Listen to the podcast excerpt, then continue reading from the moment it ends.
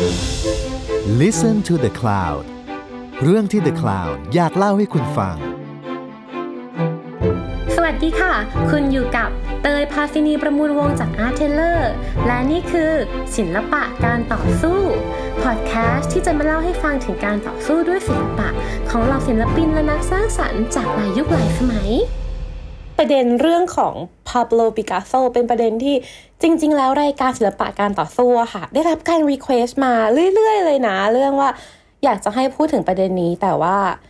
เราเองก็ยังไม่มีโอกาสได้เล่าสักทีจนวันนี้รู้สึกว่าเออมันก็ถึงเวลาที่เหมาะสมแล้วแหละที่ เราจะมาพูดถึงงานของปาโบลปิกัสโซกัน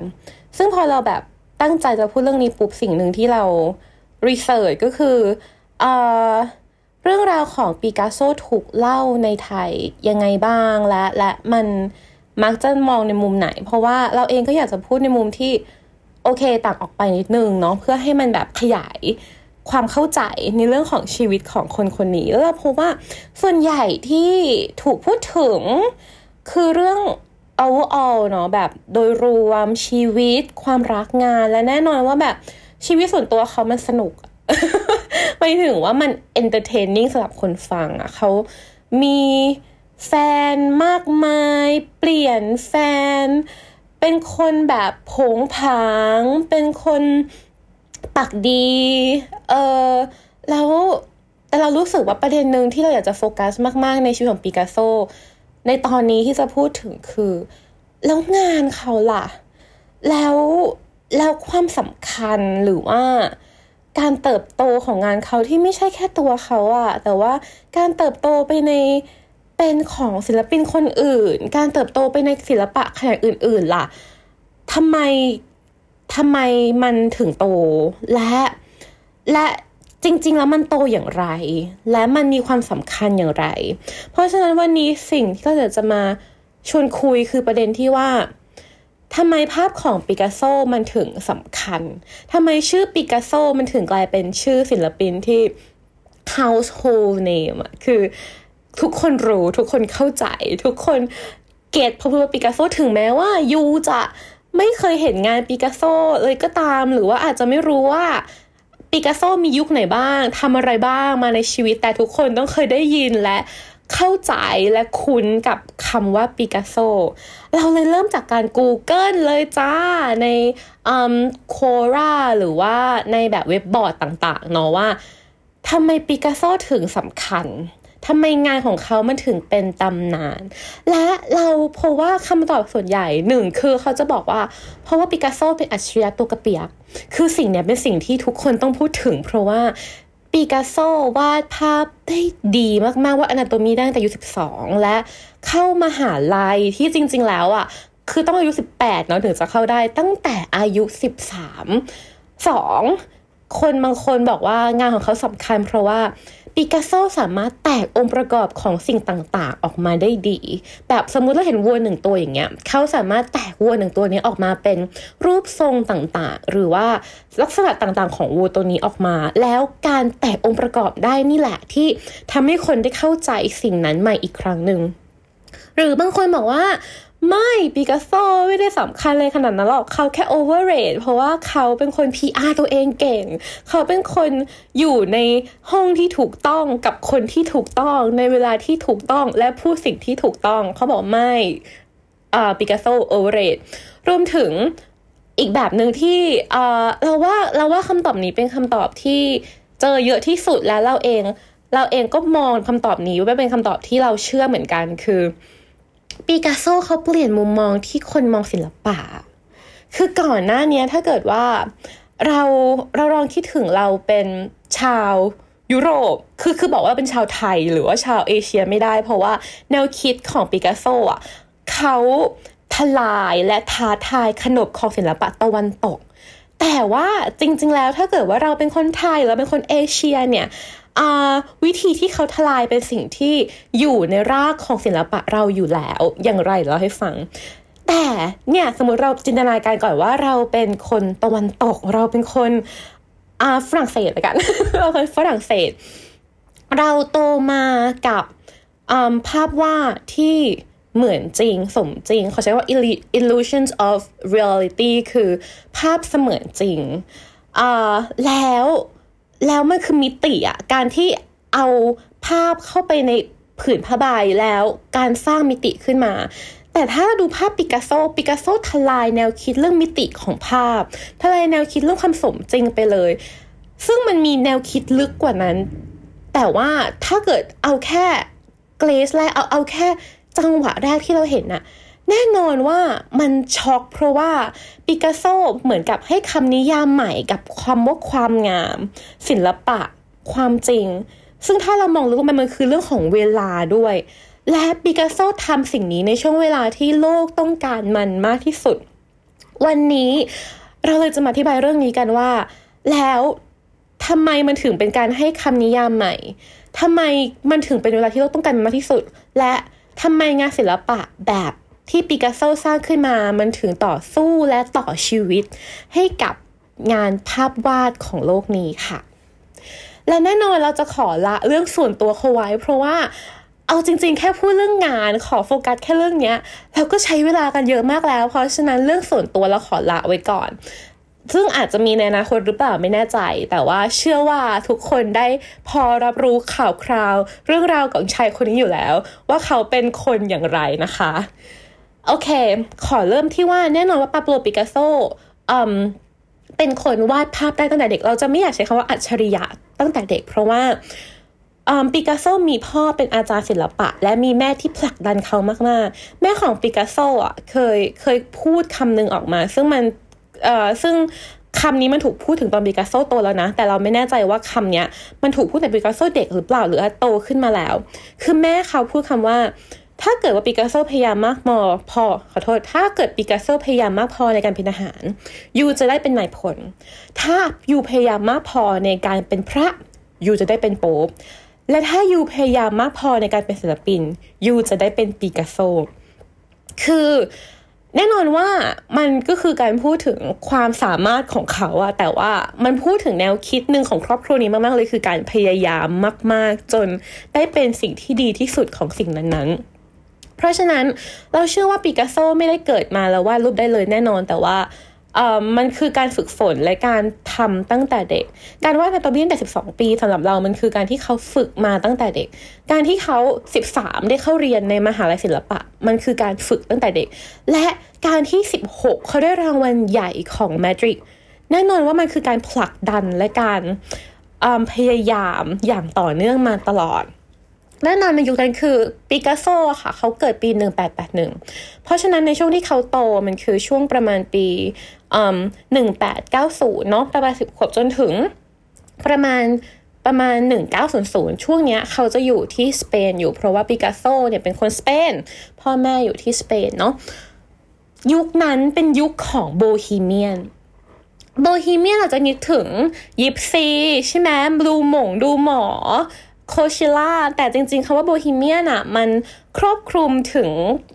ไลฟ์สไตล์มากกว่าเป็นหลักการในการใช้ชีวิต อย่างเช่น ถ้าเกิดว่าเรามองจะพบว่าจริง ๆ อาร์ตนูโวเองอะค่ะ ที่เป็นแขนงศิลปะที่ใช้ความชดช้อยหรือว่าการกลับไปสู่ธรรมชาติเนี่ย ก็เป็นโบฮีเมียนเช่นกัน หรือ dandy คือคนที่แบบทำตัวรวยแต่จริง ๆ จนก็คือ โบฮีเมียนมันคือแบบการใช้ชีวิตอย่างอิสระเสรีของชีวิต หรือ Beat Generation อะ Beat Generation คือการที่เราโฟกัสศิลปะ การที่เราไม่ยึดถือทรัพย์ครอบครองทรัพย์สิน อย่างเช่นในหนังสือเรื่อง On the Road ก็คือโบฮีเมียนเช่นกัน แล้วแนวคิดโบฮีเมียนเนี้ยค่ะ ที่สเปนส่วนใหญ่จะอยู่ที่บาร์เซโลนาเป็นหลัก แน่นอนว่าตอนแรกเออถือเขาจะอยู่ที่มาดริด มาดริดและบาร์เซโลนาเป็นหลัก พอปิกัสโซได้ไปเรียนในมหาลัยและได้เจอสภาพชีวิตแบบเนี้ยทำให้เขาเกิดแรงบันดาลใจมากและและมองหาศิลปะแนวใหม่ๆ มากกว่า realism หรือว่าการวาดตามความเป็นจริงเสมือนจริงแบบที่พ่อของเขาหรือว่าตัวเขาเองฝึกฝนมาตั้งแต่เด็ก เพราะฉะนั้น แน่นอนว่าถ้าเกิดเราเห็นมีมต่างๆอะเราจะเห็นว่าเขาจะชอบเอาภาพของปิกัสโซมาเทียบว่าแบบ เนี่ยเขาว่ารูปแย่ลงตลอดเลย เขาไม่ได้ age well แต่จริง ๆ แล้วอะการที่เด็กๆเขาวาดได้ realistic มากๆ ได้เหมือนจริงมากๆ แล้วพอเขาโตขึ้นมาเขาเขาใช้สไตล์ของการเป็นโพส impressionist ในช่วงประมาณเขาแบบ 19 20 ต่างๆ เนาะจนถึงช่วง 20 กว่าๆที่เขาเริ่มมาอยู่ที่ปารีสหรือที่เราเรียกว่า blue period แล้วอะหรือว่า rose period เองก็ตามอะมันคือการได้รับแรงบันดาลใจมาจาก post impressionist เรื่องของการใช้สี การใช้ องค์ประกอบภาพที่โอเค ไม่จำเป็นต้องเหมือนจริงขนาดนั้น แต่มันก็ยังมีความเป็นแบบคนเป็นสิ่งของที่ดูเป็นความจริงอยู่นะ แต่มันไม่จำเป็นต้องเหมือนจริงขนาดนั้นและและเล่าถึงสิ่งที่ตาเห็นสิ่งที่ความรู้สึกเห็นมากกว่าความเสมือนจริงของสิ่งนั้นๆพอพูดอย่างนี้แล้วเราจะเห็นเลยว่าเฮ้ยจริง ๆ แล้วอะแนวคิดของการลบล้างความจริงหรือท้าทายขนบเดิมของศิลปะตะวันตกที่บอกว่าศิลปะ การวาดภาพมันคือ illusion of reality หรือว่าการทำให้เสมือนจริงอะมันถูกท้าทายมาตั้งแต่ยุค post impressionist หรือแม้แต่ impressionist เองแล้ว ถูกไหมคะ แล้วทำไมปิกัสโซถึงสำคัญ เพราะว่าปีโอเคปิกัสโซย้ายมาอยู่ปารีสตอนปี 1901 1901ถึง1904 คือช่วง blue period เนาะ1904ถึง1906 รุ่งสิบหนึ่งเก็คือ1906คืออืมก็คือ1906คือ rose period อือฮึและ rose blue period คือการที่แบบเขาเขาวาดเป็นสีฟ้าเป็นส่วนใหญ่ แล้ววาดคนที่ตกระกรรมลำบากเป็นส่วนใหญ่ส่วน rose period คือช่วงที่เขาย้ายมามงมาร์ตแหละเป็นศูนย์กลางของโบฮีเมียน และปิกัสโซ happy มาก เพราะฉะนั้นจึงวาดสีใช้โทนสว่างมากขึ้น และใช้และมีและมีการเลือก subject เรื่องเรื่องที่เล่าที่สนุกสนานมากขึ้นอย่างเช่นเรื่องละครสัตว์หรือว่าผู้คนที่ happy มากขึ้น ซึ่งอันนี้ก็มี side story นิดนึงว่า คนก็เคยถามปิกัสโซว่าทำไม you ถึงวาด blue period หรอ เพราะว่าเพื่อนสนิท you ตายหรอ you บอกไม่ เพราะ you ย้ายมาปารีส you เหงาใช่ไหมเธอบอกไม่เพราะอะไรหรอมิเธอบอกว่า เพราะว่า ฉันเหลือแต่สีฟ้า อันนี้ก็ไม่รู้เป็นความจริงความปลอมเท่าไหร่เพราะว่าปิกัสโซเป็นคนพูดเล่นเยอะนั่นเองนะคะ แต่ว่านั่นแหละก็คือสิ่งหนึ่งที่ปิกัสโซเคยเล่าเอาไว้ โอเค สิ่งที่สำคัญคือแม้แต่ช่วงช่วงเหล่านั้นช่วงยุคแรกของปิกัสโซเขาเรียก early work เนาะช่วงปีแรก ๆ ของปิกัสโซอะปิกัสโซยังคงได้รับแรงบันดาลใจเป็นหลักและและทำตามขนบ ของ impressionist รวมถึง post impressionist ดั้งเดิมที่ถูกถูกสร้างเอาไว้อยู่แล้ว ถูกถูกตั้งรากฐานไว้อยู่แล้ว ตั้งแต่ช่วงต้นศตวรรษที่ 19 แต่สิ่งที่สำคัญเกิดขึ้นเป็นปี 1906 เพราะว่าปี 1906 เป็นปีที่ ปิกัสโซได้เห็นปฏิมากรรมที่กู้มาจากเรืออับปังที่ทางตอนใต้ของสเปนที่ลูฟ ซึ่งงานนี้เป็นปฏิมากรรมเก่าแก่ของคาบสมุทรไอเบรีย คาบสมุทรไอเบรียคือช่วงสเปนกับโปรตุเกสนะคะแล้วแล้วมันเป็นแล้วมันเป็นเมืองโบราณ เพราะฉะนั้นพอไปกู้เรืออับปังตรงนี้ขึ้นอะ มันจึงเจอพวกปฏิมากรรมโบราณเยอะมาก แล้วปิกัสโซก็ได้ไปเห็นเพราะงานนี้จะแสดงที่ลูฟแล้วเขาแบบช็อกมากเพราะว่า เพราะว่ามันแสดงถึงศิลปะที่ไม่จำเป็นต้องเหมือนจริงอะเออคือคืออย่างที่เราเข้าใจกันว่าภาพวาดของปิกัสโซในยุคภาพของปิกัสโซในยุคหลังอะมันไม่มีความมันไม่ต้องมีความสมจริงหรือเหมือนจริง นี่แหละคือจุดเริ่มต้นของสิ่งนั้น และในยุคนั้นเป็นยุคที่ โอเคเราไปเราไม่มีภาพถ่าย เราเรามีภาพถ่ายในยุคเริ่มต้นมากๆ เพราะฉะนั้นภาพถ่ายไม่ใช่ที่แพร่หลาย และเห็นได้อย่างทั่วไป เรามีหนังสือพิมพ์ แต่ว่าส่วนใหญ่ก็จะไม่ได้ปริ้นภาพถ่าย เราไปพิพิธภัณฑ์ บางคนก็ไปได้บางคนก็ไม่ได้สามารถไปได้ ก็จะมีศิลปะส่วนใหญ่เป็นศิลปะยุโรป เพราะฉะนั้นการเห็นศิลปะรูปแบบอื่น ๆ นอกจากที่เห็นโดยทั่วไปเนี่ยเป็นเรื่องที่ สนน่าสนใจและช็อกมากๆในยุคนั้น เพราะฉะนั้นอะพอปิกัสโซเห็นสิ่งนั้นมันตรงกับสิ่งที่ปิกัสโซคิดมาเรื่อยๆ คือสิ่งหนึ่งที่เกิดขึ้นในช่วงต้นศตวรรษที่ 20อะค่ะ คือช่วงปี 1900 รวมถึงตั้งแต่ช่วงปีแบบ 1880 ขึ้นมาถึง 1900 เองก็ตามอะสิ่งที่เกิดขึ้นคือมันเกิด การประดิษฐ์สิ่งต่างๆ เพิ่มขึ้นเยอะมากๆ ไม่ว่าจะเป็นการเกิดขึ้นของภาพถ่ายในปี 1839 การเกิดขึ้นของภาพยนตร์ที่แพร่หลายมากขึ้น การเกิดขึ้นของเครื่องบิน อันนี้สำคัญมากเลยของเครื่องบิน การเกิดขึ้นของเครื่องจักรแบบต่างๆ เพราะฉะนั้นอะเมื่อ ตัวที่สำคัญสุดคืออภาพยนตร์กับภาพถ่ายเนาะเพราะว่ามันคือการสร้าง illusion of reality หรือว่าภาพเสมือนจริง เหมือนกับการเป็นภาพวาด แล้วการเกิดขึ้นของภาพถ่ายอะ่ะมันยิ่งมันยิ่งทำให้ภาพวาดอะ่ะถูกท้าทายมากๆ เพราะว่าอะไรคือความเสมือนจริงกว่ากันแน่นอนก็ต้องตอบว่าภาพถ่ายถูกไหมคะ เพราะฉะนั้นอะภาพวาดที่ในยุคหนึ่งมันเคยเป็นตัวแทนความจริงที่ สำคัญที่สุดและถูกส่งต่อมากมากที่สุดอะในยุคนั้นในยุคต้นต้นศตวรรษที่ 20 จึงถูกท้าทายหนักมากในแง่ที่ว่า แล้วความหมายและคุณค่าของการเป็นภาพวาดคืออะไร สิ่งนี้เป็นสิ่งที่ปิกัสโซคิดตลอดโดยเฉพาะ โดยเฉพาะปิกัสโซเองที่เป็นคนรักภาพวาดมากๆ แม้ว่าชีวิตเขาจะทำงานเซรามิกทำงานประติมากรรมทำงานคอลลาจแน่นอนคอลลาจด้วย แต่สิ่งที่เขาทำมาตลอดที่เราเล่าเนาะตั้งแต่ Rose Period เองก็ตามหรือ Blue Period ตั้งแต่เด็ก คือการวาดภาพ เพราะฉะนั้นเขาจึงคิดตลอดว่า แล้วอะไรคือ move ต่อไปของภาพวาดที่จะทำให้มันยังคงคุณค่ามันยังไปต่อได้อะเพราะว่าตอนนี้มันถูกท้าทายมากขึ้นเรื่อยๆอะแล้วพอเขาเห็นงานศิลปะคาบสมุทรไอเบเรียที่ลูฟตอนนั้นนะที่จมูกไม่จำเป็นต้องเหมือนจริงตา หู ผมไม่จำเป็นจะต้องเสมือนจริงอะ่ะเขาพบว่าแล้วสิ่งเนี้ยมันมันก็เป็นความจริงรูปแบบหนึ่งหรือเปล่า เพราะฉะนั้นเขาจึงเก็บตัวอยู่ที่สตูดิโอหนึ่งเดือน และสร้างงานขึ้นมางานหนึ่ง ซึ่งเป็นงานที่อยู่ที่ The Museum of Modern Art ที่นิวยอร์กและสำคัญมากๆ ชื่อว่า Le Man Museo j a v i o n หรือ um, The Lady of a v i o n g Road คือ a v i o n Street คือเป็นภาพโป๊ของโสเภณีห้าคนที่ถนนโคมแดงในมาเซโลนา และศิลปและแล้วเธอค่ะและโสเภณีทั้งห้าคนน่ะ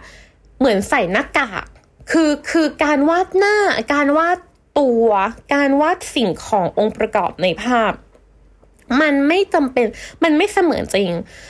และที่สำคัญคือมันไม่มีมิติ สิ่งนี้มันทุกคนช็อกมาก เพราะว่าทุกคนเข้าใจว่าภาพวาดมันต้องเสมือนจริง และความเสมือนจริงคือการเป็นสามมิติ เพราะฉะนั้นการแปลงภาพสามมิติที่เราเห็นในโลกนี้ค่ะ ลงสู่ผ้าใบที่เป็นสองมิติอะยูต้องใส่มิติเข้าไปให้มัน เพราะฉะนั้นการพูดถึงฝีมือหรือว่าการพูดถึงความสำคัญของภาพวาดในยุคตั้งแต่เรเนซองส์ขึ้นมา มันคือความเสมือนจริง มันคือมิติ แต่ปิกัสโซถอดมิติตรงนั้นอะออกไปหมดเลย คือคือแม่ถามว่ามันมีไหมศิลปินก่อนหน้านี้ ที่ได้มาได้มาจากศิลปะที่เอกโซติก อย่างเช่นศิลปะโบราณ หรือแม้แต่ศิลปะญี่ปุ่นเอง มีแน่นอนเพราะว่าอย่าง Impressionist เองอะค่ะ ก็เป็น movement ของศิลปะที่ได้รับแรงบันดาลใจมาจากศิลปะญี่ปุ่นเนาะแต่มันยังไม่มีใครที่เคย พลิกแนวคิดดั้งเดิมของรากฐาน ศิลปะตะวันตกขนาดนั้น คือ impressionist มันคือการที่ใช้มุมมองหรือว่าใช้ความจริงที่ตาเห็นเล่าแทนความจริง ความเสมือนจริงของโลกเนาะก็คือยังยังยังเป็นการถ่ายทอดรูปแบบของรูปลักษณ์สิ่งของสิ่งนั้นที่ มันยังมีรูปทรงรูปแบบของความเป็นจริง แต่เลอมาดโมเซลดาวิองคือการทลายขอบเขตตรงนั้นว่าภาพวาดต้องต้องมีความจริงอะต้องสองต้องเป็นสามมิติ เพราะว่าภาพนั้นของปิกัสโซเป็นภาพที่ดูยังไงก็เป็นสองมิติ เพราะฉะนั้นอะงานนั้นมันจึงเป็นงานที่ทุกคนตกใจมาก แต่ถ้าเกิดว่าเราดูจะเห็นว่านี่เป็นเพียงจุดเริ่มต้นเท่านั้น เพราะว่าในปีเดียวกันนั้นเองปิกัสโซมีเพื่อนมาเยี่ยมบ้าน เพื่อนคนนั้นชื่อว่าจอร์จบรักจอร์จบรักเป็นศิลปินที่ทำงานในทดลองอยู่แล้ว เขาชอบไปแบบเอาโปสเตอร์ตามปารีสถนนปารีสตามกลางคืนนะคะมา แล้วก็เอามาทำในงานศิลปะ เขาทดลองกับ material กับกับสิ่งของต่างๆ มากมาย เพื่อเอามาสร้างเป็นงานศิลปะต่างๆเนาะ จอร์จบรักพอได้ข่าวมาว่าเฮ้ยมีชายหนุ่มชาวสเปนคนหนึ่งที่ย้ายมาอยู่ปารีสและสร้างงานที่ตื่นตาตื่นใจมาก ชื่อว่า Les Demoiselles d'Avignon เขาจึงมาที่สตูดิโอเลยจ้ะ คือตอนนั้นไม่มีภาพถ่ายไม่มีโทรศัพท์ไม่มีอะไรนะ เพราะฉะนั้นการที่ฉันอยากจะเห็นงานนี้จังเลย จึงต้องมาที่สตูดิโอของคนคนนั้นเท่านั้น เมื่อจอร์จบรากมาเห็นจอร์จบรากตกใจมาก เพราะว่านี่คือแบบ การสร้างรูปแบบใหม่ในการสร้างงานศิลปะ ซึ่งเป็นสิ่งที่จอร์จบรากทำอยู่แล้ว คือการทดลองสิ่งเหล่านี้ เพราะฉะนั้นน่ะทั้งสองคนนี้คือจอร์จบรากกับปิกัสโซอะจึงกลายเป็นคู่ซี้กันตั้งแต่ตอนปี 1907 แล้วเขาเล่ากันว่าในทุกวันนะคะไม่จอร์จบรากมาหาปิกัสโซที่สตูดิโอปิกัสโซก็จะไปหาจอร์จบรากที่สตูดิโอคืออยู่ด้วยกันตลอดเวลา ทำงานด้วยกันและแลกเปลี่ยนแนวคิดตั้งคำถามช่วยกันพัฒนางานกัน ตลอดเวลา ทั้งทางที่สองคนนี้จริง ๆอะเป็นคนที่นิสัยต่างกันมาก ๆ เลยนะ เพราะว่าปิกัสโซเป็นคนที่ผงผาง เป็นคนพูดเก่งเพื่อนเยอะโซเชียลไลฟ์มากๆและและในเรื่องชีวิตส่วนตัวชีวิตเราก็คือเป็นคนแฟนแฟนเยอะเป็นแฟนบ่อยอะไรอย่างนี้เนาะโดยขณะเดียวกันบรักเป็นคนเงียบ เป็นคนคิดเยอะทำงานช้าๆ คิดเยอะๆ พูดน้อยและและชีวิตส่วนตัวคืออแต่งงานกับผู้หญิงคนเดียวแล้วก็แบบ ไม่ไม่หวือหวาไม่อะไรเลยอยู่ด้วยกันไปเรื่อยๆ อย่างเงี้ยค่ะ จนแก่จนตาย แต่ทั้งสองคนอะมาลิงก์กันด้วยงานและและทำงานด้วยกัน ซึ่งแน่นอนว่าสิ่งที่เขาตั้งคำถามและสิ่งที่เขาทำคือการสร้างมิติใหม่ของการเป็นภาพวาด มิติใหม่ในที่นี้ไม่ได้หมายความว่า เรามองของในมิติใหม่แต่ว่า เราสามารถที่จะสร้างงานที่เห็นมิติใหม่ๆ ของสิ่งของชิ้นเดิมได้หรือไม่ นี่คือสิ่งที่เขาตั้งคำถามและและทำด้วยกันมาตลอด ถามว่าแล้วมันมี exact word ไหม หรือว่าสิ่งที่แบบทั้งสองคนเคยคุยกันแล้วถูกจดบันทึกเอาไว้หรือว่าเขาเล่าให้กันฟังแล้วแบบมันออกสู่สาธารณะหรือเปล่า ไม่มีเลย คือ เป็นช่วงเวลาการพัฒนางานที่ทั้งสองคนเหมือนกับแบบ เป็นคู่สีที่จะไม่บอกอะไรไม่แพร่งพรอะไรให้คนอื่นฟังเลย จนถึงหลังจากนั้นนะ จนถึงตายทั้งสองคนตายก็ไม่มีใครเคยรู้เลยว่าจนถึงทุกวันนี้ว่า ทั้งสองคนคุยอะไรกัน และมี process หรือวิธีการในการพัฒนางาน ช่วยกันวิจารณ์งานอย่างไรบ้าง ในขณะเดียวกันที่โอเคมันเกิดมันเกิดขึ้นของ Les Demoiselles d'Avignon เนาะเกิดการเจอกับ จอร์จบรากและในปีเดียวกันนั้นเองคือ 1907อืมพอลเซซานที่เป็นศิลปินยุค post impressionist ที่สำคัญมาก ๆ เพราะว่าเป็นคนที่ทดลองกับมุมมองของของคนนะคะ คนเป็นศิลปินคนแรก ๆ ที่ทดลองกับเรื่องนั้น เป็นคนที่ใช้ภาพถ่ายมาช่วยในการวาดภาพคนแรก ๆ และเป็นคนที่ใช้รูปทรงเลขาคณิตอะ มาใช้ในการวาดภาพคนแรก ๆ ด้วยเช่นกัน คนแรกเลยด้วยซ้ำเนาะถ้าเกิดว่าพูดถึงพอซิซานพอซิซานตายตอนปี 1906 คือเมื่อปีก่อนปีก่อนที่จะเกิดเลอมันมูเซลดาวิองแล้วปี 1907 มีนิทรรศการ retrospective คือนิทรรศการที่แสดงงานทั้งชีวิตของพอลซีซานซึ่งงานนี้จัดที่ปารีสแล้วปิกัสโซกับจอร์จบรักเองก็ได้ไป แล้วทั้งสองคนในตอนหลังก็ได้มาบอกว่า พอลซีซานเป็นคนหนึ่งเลยที่มีความคุณูปการมีความสำคัญมาก ๆ ต่อแนวคิดที่เกิดขึ้นต่อมาในตอนนั้น โอเค ทั้งสองคนเอาแนวคิดของพอลซิซานเรื่องของการใช้รูปทรงมา เอาแนวคิดของความไม่สมจริงของ African art หรือว่า primitive art หรือว่าแบบศิลปะยุคโบราณมาเนาะที่เหมือนที่ปิกัสโซเห็นที่ Iberian ที่ที่ศิลปะคาบสมุทร Iberian ที่ลูฟวร์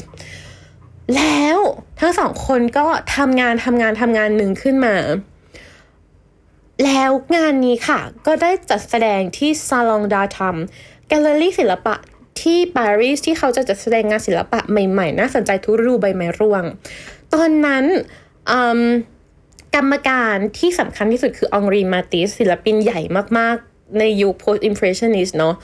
เขาเห็นงานของจอร์จบรักที่ทำงานโดยการ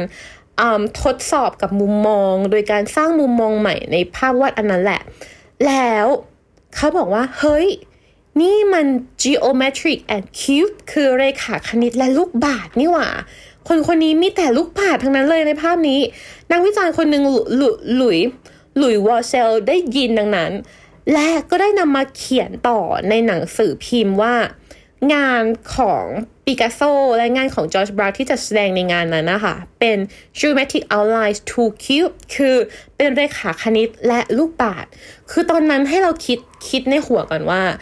โอเค เราเป็นคนอยู่ในปารีสตอนนั้นและไม่มีภาพถ่ายแบบนี้เลย เพราะฉะนั้นหนังสือพิมพ์และการอธิบายสิ่งต่างๆ โดยนักวิจารณ์ศิลปะหรือนักเขียนนี่แหละ เป็นสิ่งที่จะทำให้เราเห็นภาพมากที่สุด เพราะฉะนั้นน่ะ การที่เขาบอกอ๋อมันคือลูกบาศมันคือเลขาคณิตอะมันเลยทำให้คนเข้าใจ แล้วสิ่งที่สองคนนี้สร้างอะต่อมาจึงใช้คำว่าลูกบาศก์หรือ cube นี่แหละค่ะ ในการตั้งเป็นชื่อแนวคิดหรือ movement นี้ที่ชื่อว่า Cubism เออคือทำไม Cubism ถึงสำคัญ Cubism ถ้าเราพูดถึง Cubism มันคือ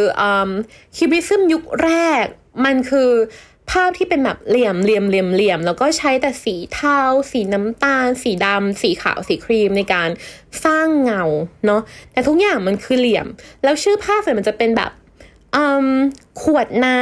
ำแก้ววายกีตาร์คือเป็นสิ่งของธรรมดาอ็อบเจกต์ธรรมดาธรรมดาสิ่งหนึ่งแต่ว่าภาพที่ออกมาเป็นเหลี่ยมมุมเหลี่ยมเหลี่ยมเหลี่ยมเหลี่ยมเหลี่ยมเหลี่ยมเหลี่ยมเหลี่ยมเหลี่ยมมากเลย มากมายเลย คำถามคือสิ่งนี้คือมุมมองใหม่อย่างไรที่ปิกัสโซกับจอร์จบรากสร้างขึ้นมา เพราะว่า Cubism คือการที่โละความเชื่ออย่างอย่าง Les Demoiselles d'Avignon มันคือการที่บอกว่า ภาพวาดไม่จำเป็นต้องเป็นสามมิติถูกไหมคะ ภาพวาดเป็นสองมิติก็ได้ แต่ Cubism มันคือการโละทุกอย่างที่ศิลปะตะวันตกเชื่อทิ้ง แล้วสร้างรากฐานใหม่ขึ้นมาว่า เราไม่จำเป็นต้องมีแค่สามมิติในภาพวาด เพราะคิวบิซึมมันคือการที่ศิลปินมองเห็นของสิ่งหนึ่งอย่างเช่น เราพูดถึงขวดน้ำเห็นขวด แล้วเราไม่จำเป็นต้องมองขวดแต่กับมุมมองเดียวที่ที่เราเห็นแล้วโอเค มันเป็นขวดน้ำนะ มีเงาแบบนี้ มีขวดลูกทรงแบบนี้ มีสะท้อนแบบนี้ แล้ววาดออกมาเป็นภาพสามมิติในผ้าใบเขาบอกไม่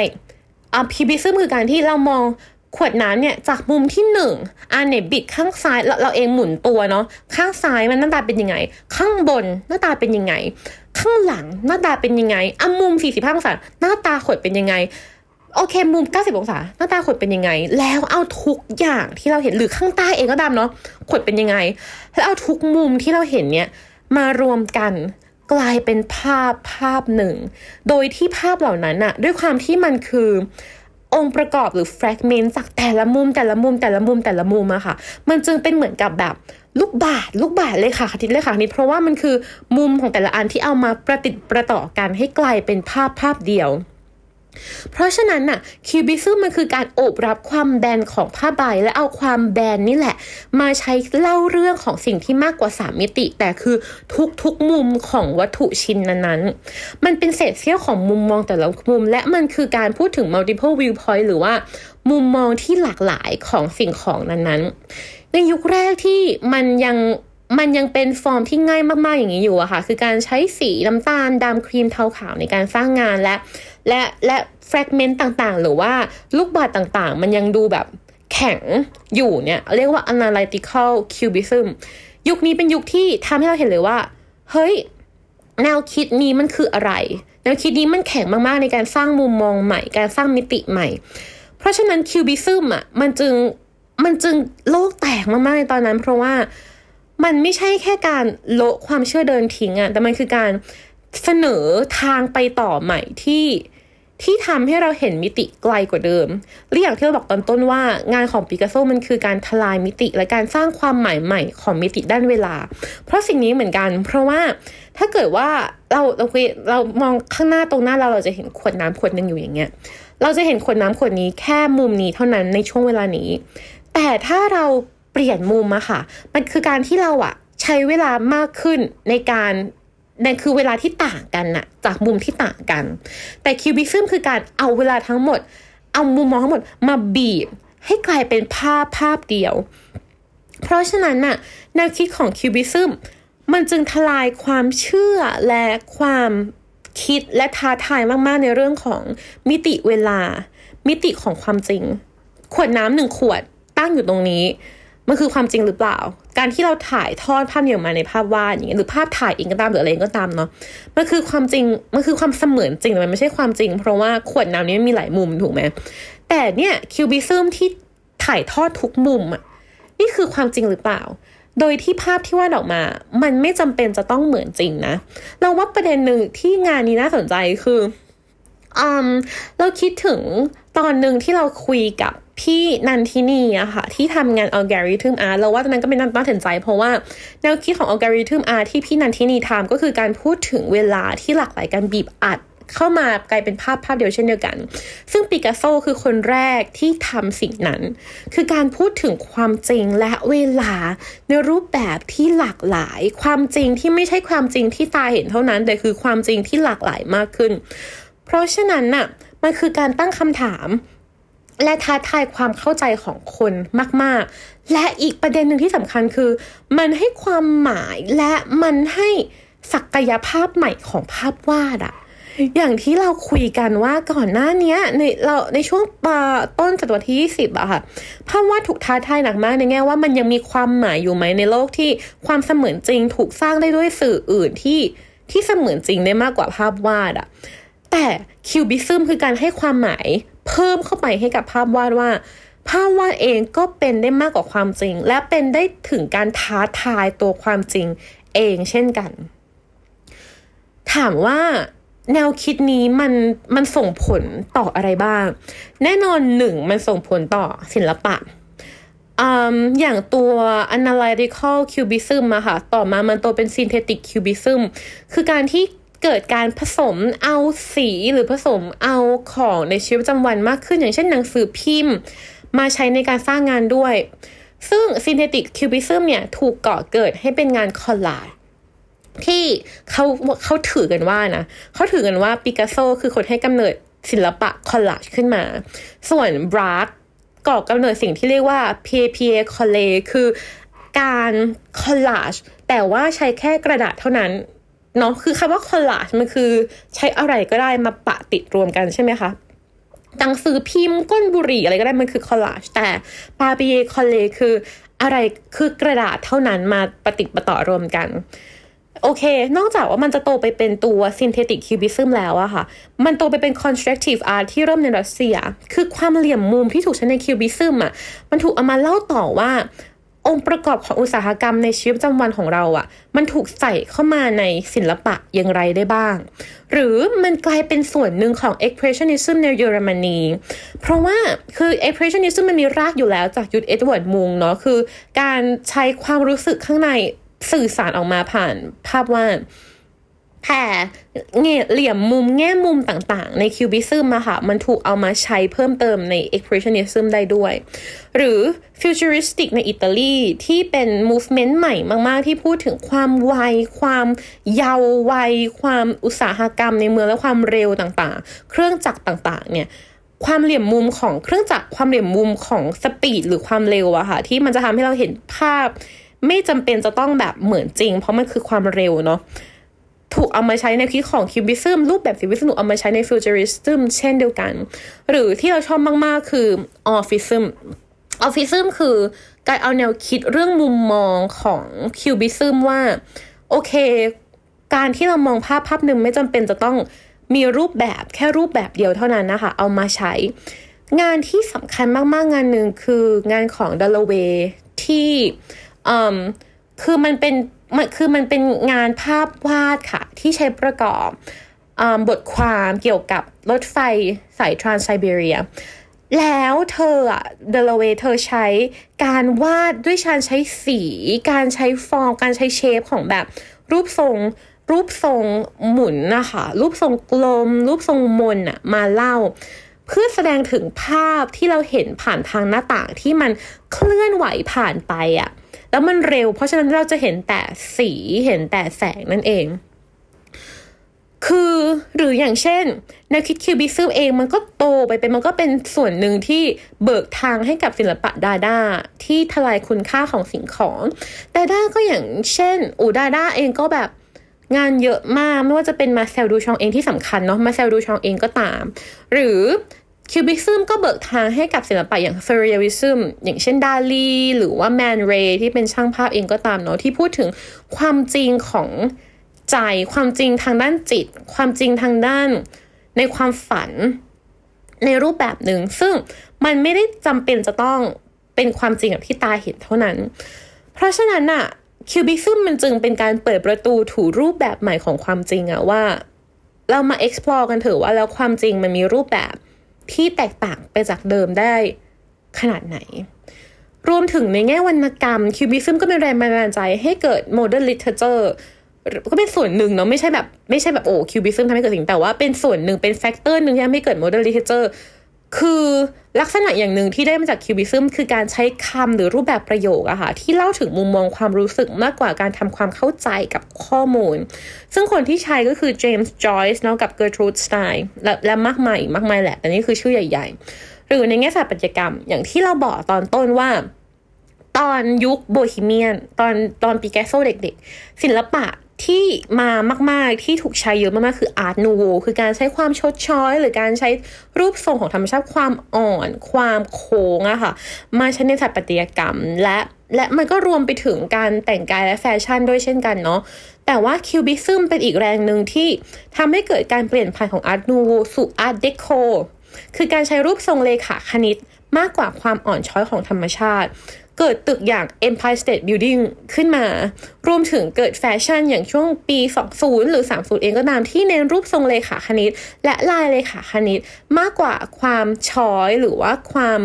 ความกลมมนของการใส่โคลเซ็ตและการเป็นแบบกระโปรงพองของยุคก่อนหน้านั้น อีกอย่างหนึ่งคือปีกัสโซเองอะค่ะ ก็เป็นคนที่ค่อนข้าง socialize คือเพื่อนเยอะ และเป็นคนพูดเก่งเนาะเขาเลยเป็นเพื่อนกับแบบโคโคชาแนลหรือว่าพอลเพเรและน่าจะน่าจะมีการแลกเปลี่ยนแนวคิดมาด้วยเช่นกัน คือคืออย่างที่เราพูดถึงอะเราพยายามพูดถึง Cubism เราเราพูดถึง Cubism เยอะมากๆ เพราะว่าในยุค early work คือยุค rose period หรือยุค blue period ของปีกัสโซอะค่ะ เขาก็เป็นศิลปินที่เก่งคนนึงแต่ว่า เขาก็ไม่ได้แตกต่าง แต่ Cubism อย่างที่เราเห็นเลยอะว่า มันเป็นรากความเชื่อของแนวคิดของศิลปะ และของโลกยุคโมเดิร์นเยอะมาก ๆ Cubism มันโตแล้วมันมีชีวิตอยู่ด้วยของมันเอง เพราะว่ามันมีแนวคิดที่แข็งและ universal คือเข้าได้กับหลาย ๆ อย่างมาก ๆ มันเปิดความเป็นไปได้ในเรื่องของความจริง มันโตหลาย ๆ ทาง เพราะว่ามันพูดถึงความจริงที่ไม่ใช่แค่ความจริงเดียว มันพูดถึงการท้าทายแนวคิดนี้และการท้าทายแนวคิดดั้งเดิมรากฐานของศิลปะตะวันตกว่าทุกอย่างต้องมีมิติทุกอย่างต้องเสมือนจริงเขาบอกว่าไม่ความจริงไม่ใช่ความเสมือนจริง ความจริงและความเสมือนจริงไม่ใช่สิ่งเดียวกัน แต่ถามว่า Cubism จริง ๆ Cubism ที่เกิดขึ้น โดยปิกัสโซกับบรากอะมันอยู่นานแค่ไหน มันมีชีวิตอยู่แค่ประมาณปี 1808 ถึง 1914 เองนะคะ เพราะว่า 1914 ปุ๊บบรากต้องไปรบสงครามโลกครั้งที่หนึ่งเนาะถูกเกณฑ์ไปรบเพราะว่าเป็นคนฝรั่งเศส ส่วนปิกัสโซเองก็เริ่มโตไปเป็นศิลปะแนวอื่น อย่างเช่น ในยุคหลังจากนั้นปิกัสโซวาดศิลปะแนว Neoclassicalคือการใช้ความเสมือนจริง และ แรงบันดาลใจจากอิตาเลียนเรเนซองอะค่ะมาใช้ในภาพวาดมากขึ้น ซึ่งหลังจากที่ทั้งสองแยกทางกันไปตอนปี 18 1914 ปุ๊บอะบราร์กกับปิกัสโซก็ไม่เคยได้กลับมาโคจรและทำงานและสนิทสนมกันเหมือนเดิมอีกเลย แต่แต่ทั้งสองก็ยังคงเคารพกันและอย่างที่บอกคือ ต่างคนต่างก็ไม่เคยเล่าว่าได้แลกเปลี่ยนอะไรกันไปบ้างในช่วงเวลานั้น คือทั้งสอง แต่ถามว่าทั้งสองเข้าใจไหมว่าสิ่งที่เกิดขึ้นมันคือเขาเกลียดกันไหมเขาไม่ได้เกลียดกันแต่ถามว่าเขาชอบกันไหมเขาก็ไม่ได้ชอบกันนะปิกัสโซเองก็พูดว่า โอเคเขาปิกัสโซกับกับบรากเหมือนกับปิกัสโซกับบรากเหมือนกับ Wright Brothers คือการสร้างเครื่องบินเนาะพี่น้องตระกูลไรท์ที่สร้างเครื่องบินขึ้นมา บอกว่าเราสองคนทำอย่างนั้นเหมือนกันเลยคือจับมือกันและสร้างสิ่งที่ดูเป็นไปไม่ได้อะแต่เราทำได้อะ และเราเหมือนคนสองคนที่ปีนภูเขาปีนหน้าผาโดยใช้เชือกเส้นเดียวกัน เราร่วมทุกข์ร่วมสุขกันในช่วงเวลานั้นที่เราสร้างสิ่งนี้ขึ้นมา เพราะฉะนั้นทั้งสองคนเคารพกันและเคารพช่วงเวลาที่มีต่อกัน แต่เหมือนกับคนสองคนที่โตไปคนละทางอะเพราะว่าตั้งแต่ตอนที่เขาทำ Cubism แล้วปิกัสโซสนใจการใช้องค์ประกอบในภาพที่ไม่จำเป็นจะต้อง balance และเข้ากัน แต่ว่า สวย แต่ว่า pictorial ในขณะเดียวกันบรากโฟกัสที่การทดลองความหลากหลายของ material หรือหรือวัสดุที่เอามาใช้ในงาน โดยที่ยังต้องคงความ balance และเข้ากันของภาพทั้งหมด เพราะฉะนั้นน่ะแนวคิดดั้งเดิมแม้แต่Cubism เองอะทั้งสองคนก็มีส่วนที่ร่วมกันและและหลาย ๆ และหลาย ๆ ภาพเอง ก็ดูไม่ออกด้วยซ้ำว่านี่คือบรากหรือนี่คือปิกัสโซเป็นคนวาด แต่ความเชื่อทั้งสองคนต่างกัน เพราะฉะนั้นเมื่อเป็นเกิดการพัฒนางานออกไปอะทั้งสองเคยเลยพัฒนางานแยกออกจากกันปิกัสโซพัฒนาไปเป็น Neoclassical บรากทดลองกับ material ทดลองกับวัสดุมากขึ้น แต่ปิกัสโซเองก็ไม่เคยทอดทิ้งแนวคิดที่ Cubism สร้างเอาไว้อย่างเช่น อย่างคือการให้ความหมายใหม่ของความจริง อย่างงาน Neoclassical ที่ที่เราอยากพูดถึงคืองาน Mother and Child เนาะหรือว่าแม่กับ ลูกที่ปิกัสโซวาดภรรยาคือออลกาค่ะ กับลูกกำลังแบบโอเคเล่นกับลูกอยู่ออลกาเป็นนักบัลเลต์เพราะฉะนั้นออลกาต้องเป็นคนผอม เพราะว่าต้องเต้นบัลเล่ตลอดต้องซ้อมตลอด และต้องแสดงตลอดเนาะแต่ในภาพเนี่ยออลกาดูตุ้ยหนุยแล้วข้างหลังฉากหลังทั้งหมดเป็นสีเทาหมดเลย สิ่งเนี้ยเป็นสิ่งที่ถูกอธิบายในตอนหลังว่า มันเป็นเพราะว่า mother and child มันคือการมองผ่านมุมมองของลูก เพราะฉะนั้นน่ะลูกจึงมองว่าแม่อะค่ะ ใหญ่ที่สุด และโลกทั้งใบอะมันไม่มีความหมายมันเป็นสีเทา เพราะว่าโลกทั้งใบของลูกคือแม่เนี่ยมันก็คือการสร้างความหมายใหม่ การให้ความหมายใหม่แหละ และการสร้างมุมมองใหม่ต่อภาพวาดที่ที่มันเกิดขึ้นได้ เพราะว่าการทลายกำแพงและการท้าทายความเชื่อเรื่องความจริงนั้น หรือในยุค Surrealism ที่ปิกัสโซก็วาดภาพแนว surreal และและ surreal เองก็เป็นแนวคิดที่ต่อยอดมาจาก Cubism อยู่แล้วเนาะปิกัสโซใช้องค์ประกอบทางด้านของ Cubism มาใช้ในแง่งาน surreal ของเขาด้วยเช่นกัน หรือยุคสุดท้ายของเขา late work เนาะที่ปิกัสโซ ในช่วงท้าย ๆของชีวิตตั้งแต่ประมาณปี 1932 ลงไปอะค่ะปิกัสโซค่อนข้างเอาทุกอย่างที่เขาเรียนรู้มาในในชีวิตความเชื่อทุกอย่างมาผสมจนกลายกลายเป็นงานรูปแบบของปิกัสโซเองที่ที่ไม่สามารถถูก categorize หรือถูกแบ่งประเภทได้ว่านี่คือเรียกว่ายุคอะไร หรือว่านี่คือภาพแนวอะไร เลยภาพที่ดังที่สุดที่สำคัญที่สุดอย่างนี้ดีกว่า ของยุค late work ของเขาคือภาพเกอร์นิคาที่ว่าตอนปี 1936 เนาะคือภาพการ ทิ้งระเบิดของนายพลฟรังโกที่เมืองเล็กๆ แห่งหนึ่งของสเปนชื่อว่าเกอร์นิคาปิกัสโซเล่าถึงการล้มตายของผู้คนผ่านรูปแบบภาพวาดแบบ Surrealism แต่ปิกัสโซคือคือในเมื่อเหตุการณ์นี้มันคือความจริง แต่เขาเล่าผ่าน surrealและแสดงให้เห็นทุกเหตุการณ์ที่เกิดขึ้นในเกอร์นิคาผู้คนล้มตายระเบิดบูม เกิดขึ้นในมุมมองของช่วงเวลาเดียวกัน ในผืนผ้าใบอันเดียว เพราะฉะนั้นอะมันจึงเกิดขึ้นพร้อมกันมันคือมันคือการพูดถึงมิติของเวลาที่หลากหลาย และมุมมองที่เฟรส้มมองสิ่งนี้ ในในช่วงเวลาและใน freezing moment ในภาพวาดอันเดียวเท่านั้น เราว่าทั้งหมดที่สามารถสรุปได้ดีที่สุดของความสำคัญของงานปิกัสโซเพราะว่าเราเริ่มต้นด้วยคำว่าทำไมภาพของปิกัสโซมันถึงสำคัญเนาะ เราว่าคนที่ตอบได้ดีที่สุดคือวิลเลียมรูบินส์ที่เขาเป็นหัวหน้าภาคเก่าของภาคภาพวาดและประติมากรรมของ Museum of Modern Art เขาพูดไว้มาปี 1989 ว่าปีกัสโซกับบราร์กสร้างภาษาภาพขึ้นมาใหม่ เออเราชอบคำนี้มากคือคำว่า visual culture visual visual culture การสร้างวัฒนธรรมของภาพ การสร้างภาษาขึ้นมาอีกรูปแบบหนึ่งที่ ที่ที่ถูกใช้ต่อมามากมาย they create visual language ขอโทษค่ะ visual language ไปด้วยกัน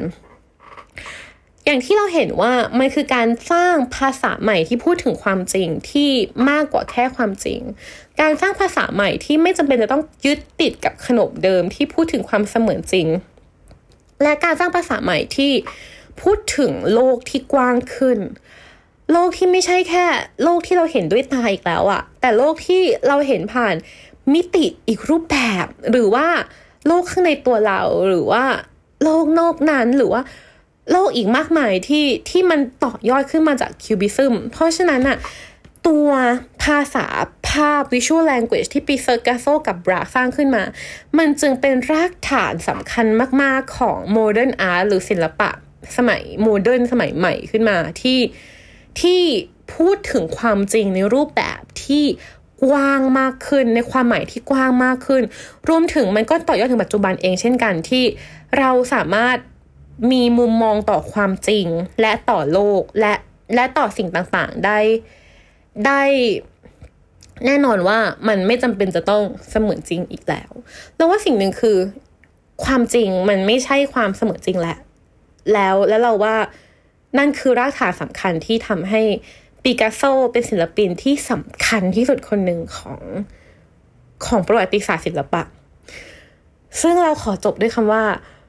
แล้วใครคือพ่อของ modern art ใครคือพ่อของ modern art เพราะวันนี้เราก็พูดถึงหลายคนเนาะก็คือทั้งปิกัสโซหรือว่าบรากเองก็นำคือคือคือเราจะเลือกปิกัสโซกันเป็นหลัก เพราะว่าปิกัสโซ socialize แล้วก็พูดง่ายๆคือ PR ตัวเองเก่ง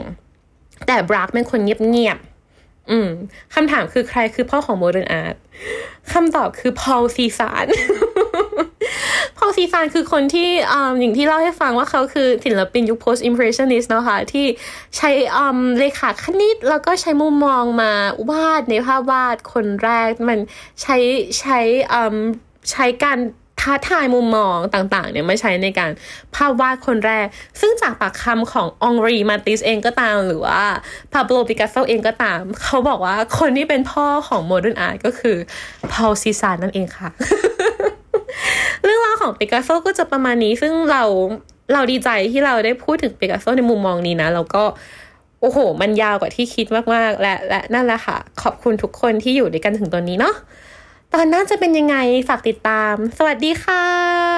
ติดตามเรื่องราวดีๆ และรายการอื่นๆจาก The Cloud ได้ที่ readthecloud.co หรือแอปพลิเคชันสำหรับฟังพอดแคสต์